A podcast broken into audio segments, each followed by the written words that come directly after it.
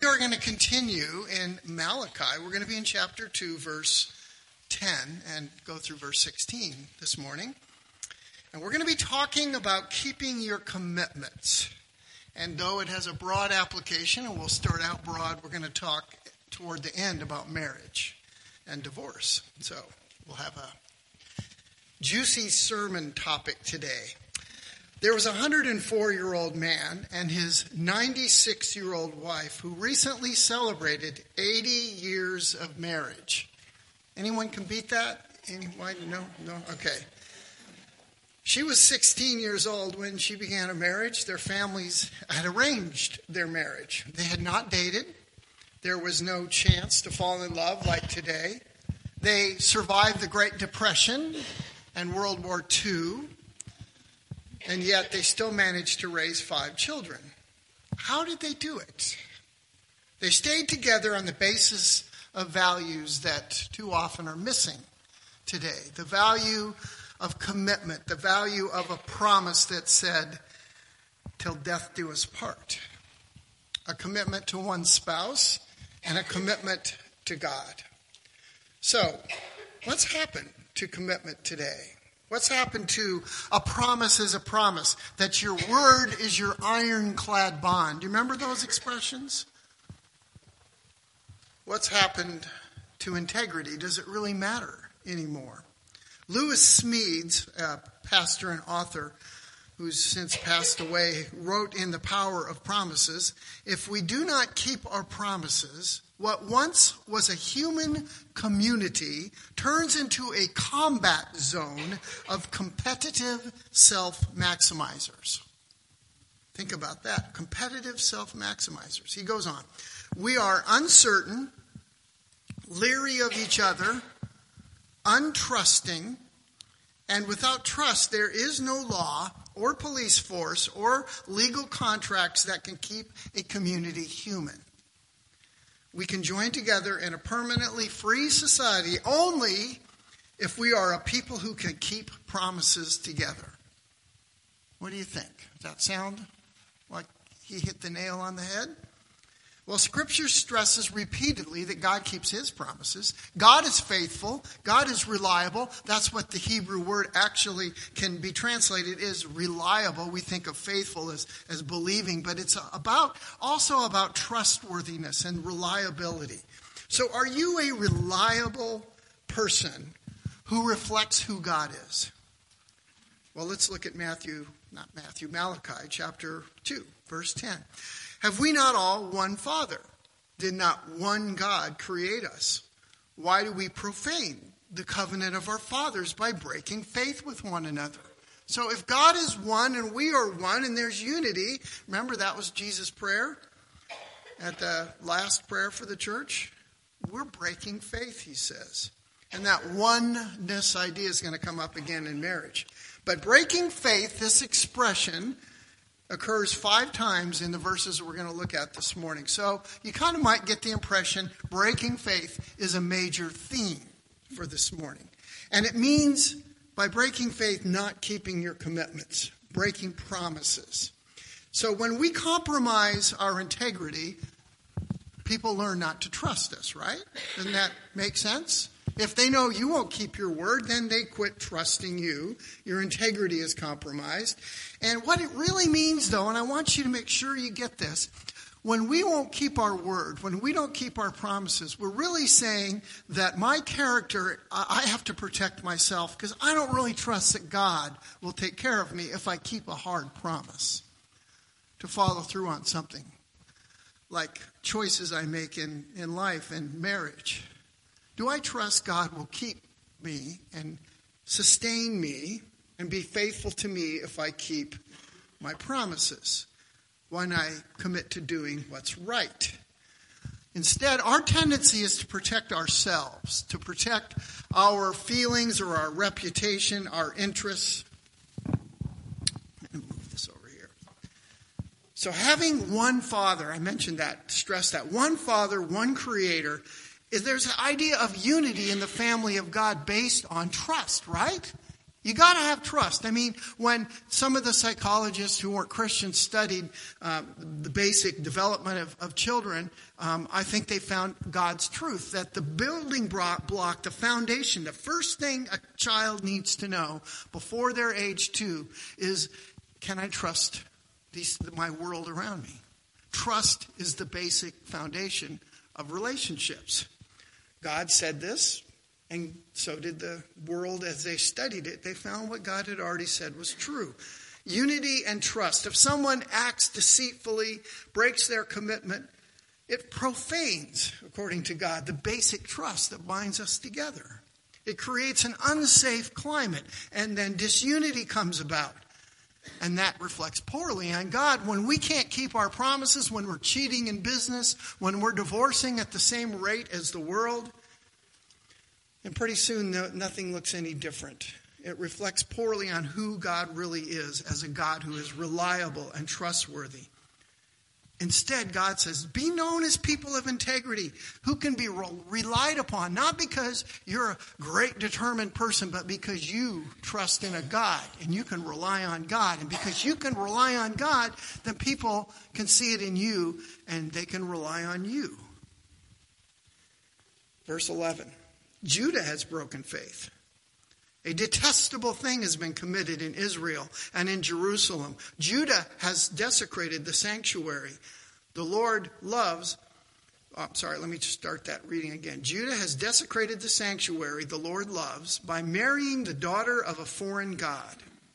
Now, marrying someone who, who was a, a foreign, who worshiped a foreign God was another example of breaking faith because it led to idolatry. In the Old Testament, that was almost always the result of a mixed marriage. We saw that when they came back from the exile, and in Ezra, he said, Put away your foreign wives. Not be- and, and in that particular case, to protect the community, they said, When you mix together, you're going to end up worshiping idols, not worshiping God, because that's the whole reason they went off into exile in the first place. So God's very interested in the purity and the faith and commitment of the people. And so what he is saying is when you go and get mixed up with, with other people in marriage and, and have a mixed marriage, it results in spiritual compromise. And in fact, they know even from Solomon, the wisest man who ever lived, according to Scripture. And for all that wisdom, throughout his life, he kept having all these wives, most of them foreign wives, for political alliances. And it says that they took his heart away from the Lord. They turned him away. Even Solomon. And you can read Ecclesiastes and you kind of definitely get the impression of how did he end up? Was this a happy man full of wisdom and look at all of the possessions and all of the things he had? In Ecclesiastes, it's pretty dim and dark and depressing, don't you think? That's Solomon saying, I made all these mistakes and I look back and they were poor choices even though I was the wisest man in the world. And at the top of that list were all these women that he married and turned his heart away from God. What about the New Testament? What does it say about that principle of, of being committed to somebody who doesn't worship the same Jesus that you do? 2 Corinthians 6:14. Warning: Do not be unequally yoked with unbelievers. For what partnership has righteousness with lawlessness? Or what fellowship has light with darkness? God did not say this because he wants to make you miserable. He said it to protect you. God knows that a romantic relationship, and some commentators would even suggest a business partnership, by the way, with unequally yoked, that you get into business with somebody and they make ethical choices and decisions, they pull you away. My oldest son works for a company, I shouldn't say the name because it will go on a tape and be all over the internet, but he works for a company and, and there's sales involved, and he is constantly finding people that are doing unethical, shading things and all of this, and he says, I stand up for what's right and true. I call out the people and it creates problems. People get mad at me. But that's the way of the world, isn't it?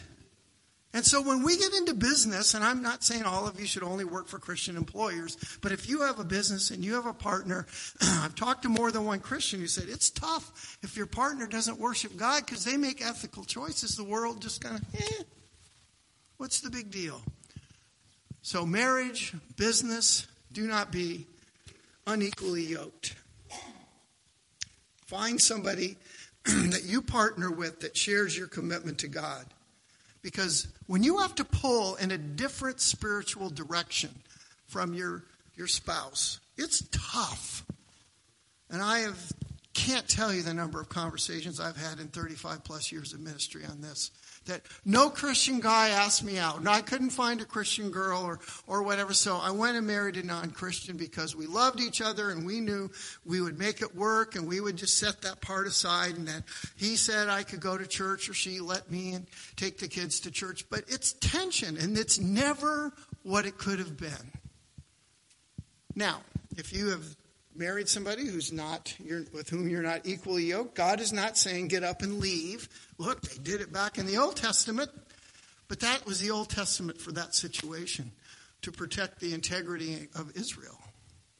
That's not the New Testament. The New Testament in 1 Corinthians 7 says that you should stay with your unbelieving spouse and that they should be the one who chooses to leave, not you. And so you should, though, think carefully about getting into a romance or into some kind of a relationship in which you find somebody not committed to Jesus. Because God's saying you, st- you need to stick with it. You don't have an out. We're going to talk about that in a little while. Verse 12. As for the man who does this, that's the unequally yoked, that marrying the daughter of a foreign whoever he may be, may the Lord cut him off from the tents of Jacob even though he brings offerings to the Lord Almighty. Pretty big consequence. But when you have a mixed relationship with God, this idolatry is going to taint the nation. So God says, I have to remove them from the covenant community. I have to protect the covenant community. Because if you keep bringing this in, you're going to end up just like you did before your exile to Babylon. God knew that compromised relationships, this idolatry, would be a cancer in the Old Testament faith community that needed to be removed. It says, So Lord Almighty wanted to protect the covenant community. Now, Lord Almighty, you might have it in your Bible as Lord of hosts, Lord of heaven's armies. But it really talks, I like the Almighty translation because host sort of sounds like, you know, hospitality. It's really about God the powerful God who leads heaven's armies. And by the way, this expression, Lord Almighty, Lord of hosts, however you have it, occurs more often in Malachi. In 43.6% of the verses have Lord Almighty in them, more than any other book in the Bible. So you kind of like might get a hint that that's a pretty important theme. The God, all powerful God of the universe, the all powerful. So the bottom line is can you trust an all powerful God? God Almighty. God who has heaven's armies and all these resources at his disposal. Is he worthy of your trust in your everyday life, in these hard relational decisions? Can you trust the all powerful God instead of pushing your own will?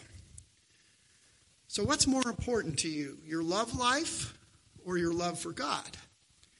Fitting in with the crowd or pleasing God? Your business prosperity or your relationship with God?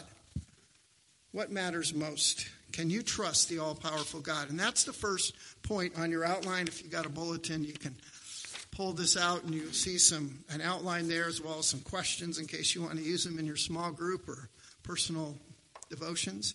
Keeping commitments reflects trust in God. When we are a person who keeps a promise, it's because we believe God keeps promises and we want to reflect Him and we want to trust that He will take care of us even when we make hard and costly choices to keep a promise. When you find a partner who shares your spiritual devotion, it draws you closer to God. E.V. Hill, who's a dynamic black pastor in, in inner city Los Angeles, he lost his wife, Jane, to cancer. There's Evie. At her funeral, E.V. described how she brought him to a greater understanding of God. He said, She was my protector. Some years ago, he said, I got these death threats. I got them really often at this one period. And one day, I got a death threat that said that by tomorrow, you will be killed. We're going to take you out. I woke up, he said, thankful to be alive, but then I noticed she was gone. When in the morning I looked out of the window, Jane is gone, the car is gone. So I went outside, and about that time she drove up. And I said, Where have you been? And she said this I, uh, well, it just occurred to me that they could have put a bomb in that car last night. And if you had gotten in there, you would have been blown away. So I got up and drove it. It's safe for you to drive now. Can you imagine? Jane, Jane Hill shared E.V. Hill's spiritual commitment to Jesus. Think he learned a lot about God from his wife through some kind of action like that? Would we have done that for our spouse? Would we have done that for our friend? How well do you keep your commitments, even and especially when they're costly? Now, it doesn't really matter that the world rewards those who only take care of themselves, who put number one first. It doesn't matter if the culture around you considers you clever because you got away with it. That was a big deal in, in Egypt. It wasn't that you did something wrong, it's that you weren't clever enough that you couldn't get caught. And there is really more about the shame of being caught than the fact that it was wrong. So, will you rely on God, who is faithful, to sustain you as you strive for integrity? Is God the rock you can depend on? Read some Psalms for that one. See, keeping commitments reflects trust in God. That's our first point this morning. Malachi 2:13 gets into our second point for today. Another thing you do, this is in the breaking faith category. You flood the altar, Lord's altar with tears. You weep and wail because he no longer pays attention to your offerings or, or accepts them with pleasure from your hands. Now, these people, they come to synagogue. We come to church. We feel a lot of emotion. We're all, you know, kind of dedicated, weeping, wailing, really seeking God. And what he's saying is, yeah, it's great. You have deep feelings in your relationship. You're not like the church of Ephesus that lost their first love. These people are bringing their offerings in. But they sense something is wrong. Something just doesn't isn't feeling right. God's blessings have dried up. They feel like they're in, in the spiritual desert. Do you ever feel like that? You're in a spiritual desert? And so their problem, I'm not saying this is your problem, but their problem we're going to find is they want it both ways.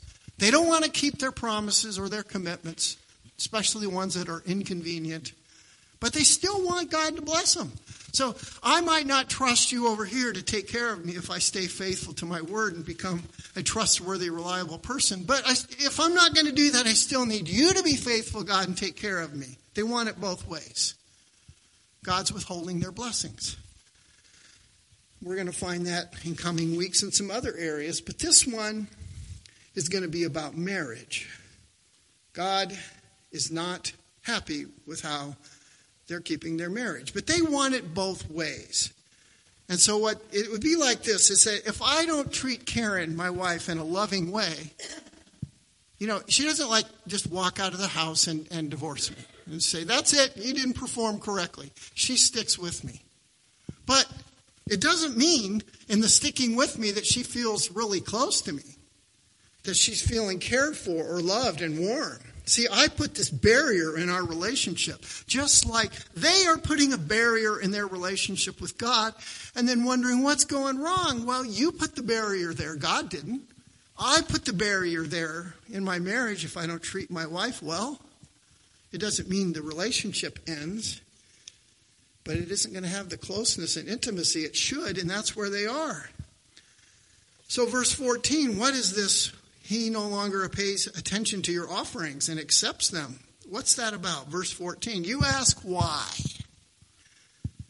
Here's the answer It is because the Lord is acting as the witness between you and the wife of your youth, because you have broken faith with her, although she is your partner, the wife of your marriage covenant.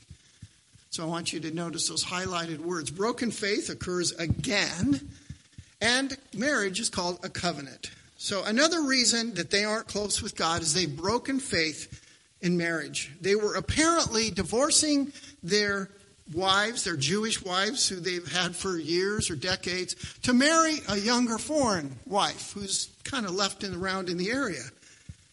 And they go, these other wives are from other religions. So not only are they hurting their relationship with God, they're abandoning their wife. And there was no Social Security or Medicare or Medicaid or any kind of help kind of program, no Department of, of Human and, and Social Services to rescue them. A divorced woman in Israelite society was often left destitute.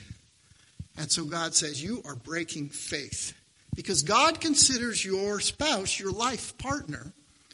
It's not a casual or superficial relationship you throw away when you get tired or frustrated.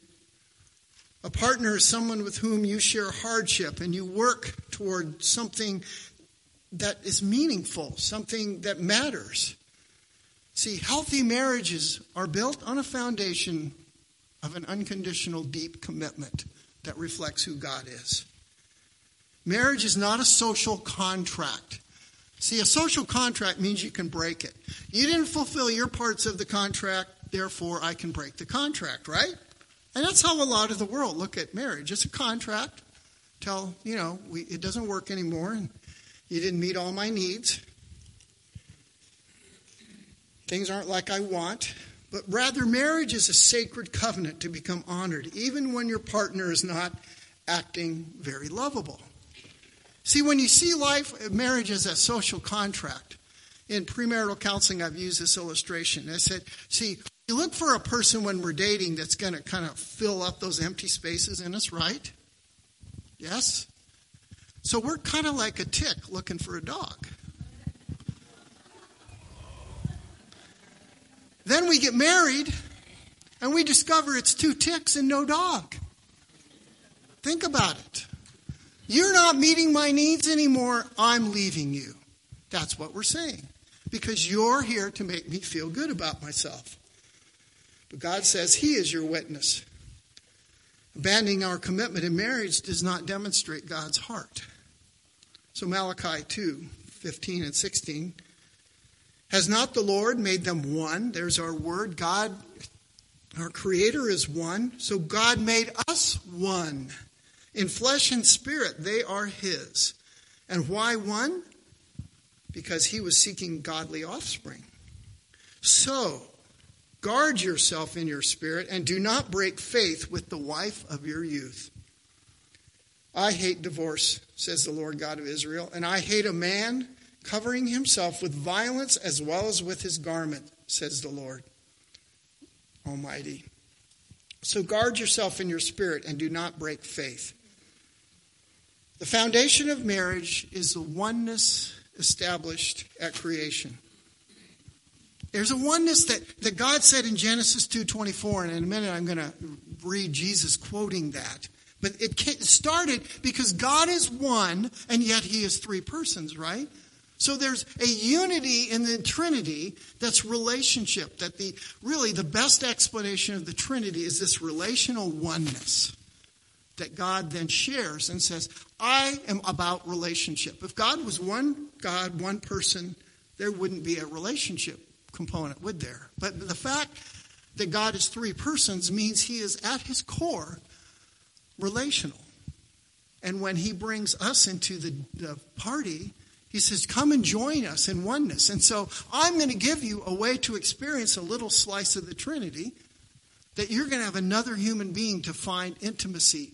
And that person's going to teach you about God, just like Jane Hill taught E.V. Hill about being faithful and sacrificial, protector. And so God lets us share in that oneness. But if we break it, then we've destroyed the very foundation that God established at creation. God is not going to lead us to divorce because it It would violate who he is, his, his faithful character, the oneness central to the nature of who God is. So when Jesus in, in Matthew 19 6, the Pharisees come to him and they said, Is it lawful for a man to divorce his wife for any reason? And he quotes Genesis 2:24 and he says, "So they are no longer two, but one. Therefore what God has joined together, let man not separate." Do you hear the oneness principle in that? This is God's original design. Now, I've had some justify leaving their spouse with this. They said, You know, I don't think God would want me unhappy in my relationship. So I'm going to divorce my spouse because that way I won't have all this stress and I can worship God better. People say, God has told me I should leave them and divorce them so that, you know, I'll be happy. But this, God would not tell them that. I can see God didn't tell you that because it would violate who He is and what Scripture says. Because get this marriage is not ultimately about your happiness, it's about your holiness. There's a book called Sacred Marriage that uses that, that phrase. God, I'm, I'm sorry, marriage is not about your happiness, it's about your holiness. It's not about your sanctification. I'm sorry, it's not about your satisfaction, it's about your sanctification. Because God uses that other person, even though it's kind of that Proverbs, you know, rubbing the rough edges off, where there are two, you know, there's going to be some friction. But he uses that to rub your rough edges off. You learn about who God is and who you are in a close relationship. Even if you're not married, you have other relationships that if you will open yourself up, God wants to use marriage to shape you. He wants to use relationships to shape you. And did you notice in verse 15 about the godly offspring? Divorce also harms your children. If you are seeking a godly offspring, I can guarantee you that divorce will impact your children's emotional and spiritual health. It, I'm a product of divorce. My parents divorced after 37 years of marriage. Karen's parents divorced when she was in college. It's disruptive, even when you're an adult. It's disruptive. But when your kids are small, it's doubly disruptive. And oh, by the way, highly conflicted marriages where we stay together for the sake of the children and fight all the time, and and and it's it's this hostile, tense time. It doesn't help the children either. So yes, it's good you don't divorce, but no, it's not good that you haven't tried to work on your relationship because that's harming the children also. As your marriage goes, so your children will go. A lot of couples after they have kids, they invest in the children and they let the marriage relationship slide. But it doesn't help your children because they want to see what the safety and security of a close marital relationship looks like and feels like. So, children will often have trust issues, especially believing God can really be a trustworthy and faithful father when they come from divorced homes or homes where there's a lot of fighting and conflict and there's not oneness. That's why God warns guard yourself in your spirit. He says it does violence in multiple relationships. So breaking your marriage covenant violates God's creation order, it defiles your own character, and it harms the whole community, including your family. Trust is the foundational relationship it's the foundation to a relationship because breaking your promise undermines trust. And that's the second point. Breaking commitments harms relationships, and not just your marriage, your children, the people around you. I was in a huge church when I became a pastor of counseling. I went to this big church of 2000, and the pastor left his wife and ran off with his secretary. And let me tell you, in a community where this person has built the church up almost like a founding pastor, it's pretty destructive. And so one of the uh, later pastors says, I have a card in my Bible where I list all of the things that will go wrong if I engage in an affair and, and ru- ruin my relationship or get a divorce. All the people that are going to be hurt. He keeps a list of their names. Maybe we should do the same. Breaking commitments harms relationships. It's a battlefield. Relationships of integrity are our battlefield. Breaking commitments harms relationships. But when we keep commitments, when we're faithful to commitments, it reflects our trust in God. I realize some of you have been divorced. And if there's still a chance for reconciliation, I think you hold out for that option. But maybe your former spouse is remarried.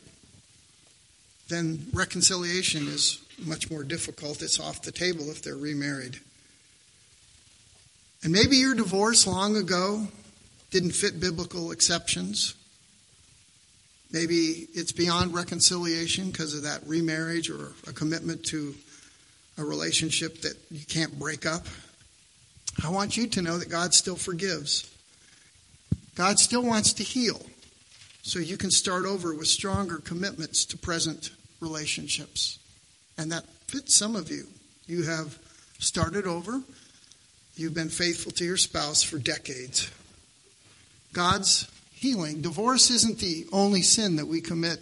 And just like He can forgive and cleanse any sin, He can also forgive and cleanse that one. I like this analogy. If a fire breaks out in a room that you're in, what do you do? Well, usually we just run for the exits. We got them well marked here. But what happens if when you run to the door, you discover it's a steel door and it's locked and there are no windows in the room? Then your choice is you have to do everything you can to put out the fire. God sees marriage as a relationship that's in a locked room with a steel door and no windows. He doesn't want you to look for an exit, He wants you to put out the fire. Are you willing to put out the fire? Are you willing to keep your commitments? And as we close, I want you to consider are there some commitments of mine that I'm not holding like I should? They're sliding.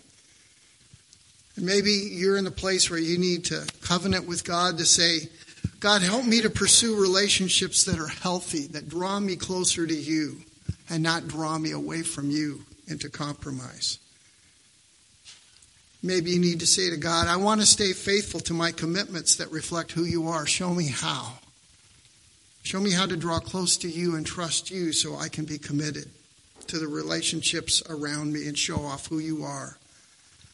Maybe today you need to turn to your spouse maybe while we're singing the communion hymn, you can turn to them and say to them and look into their eyes and say, I am committed to you no matter what.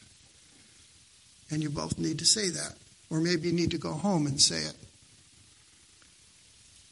Lord God, help us with our commitments, with keeping our promises, with being faithful people, because you are faithful and reliable.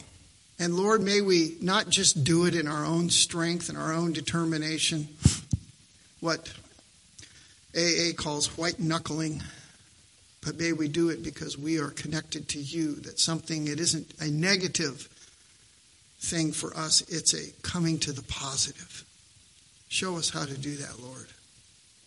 Show us how to be committed to you and trust in you, even when we have to make hard choices to stay in relationships.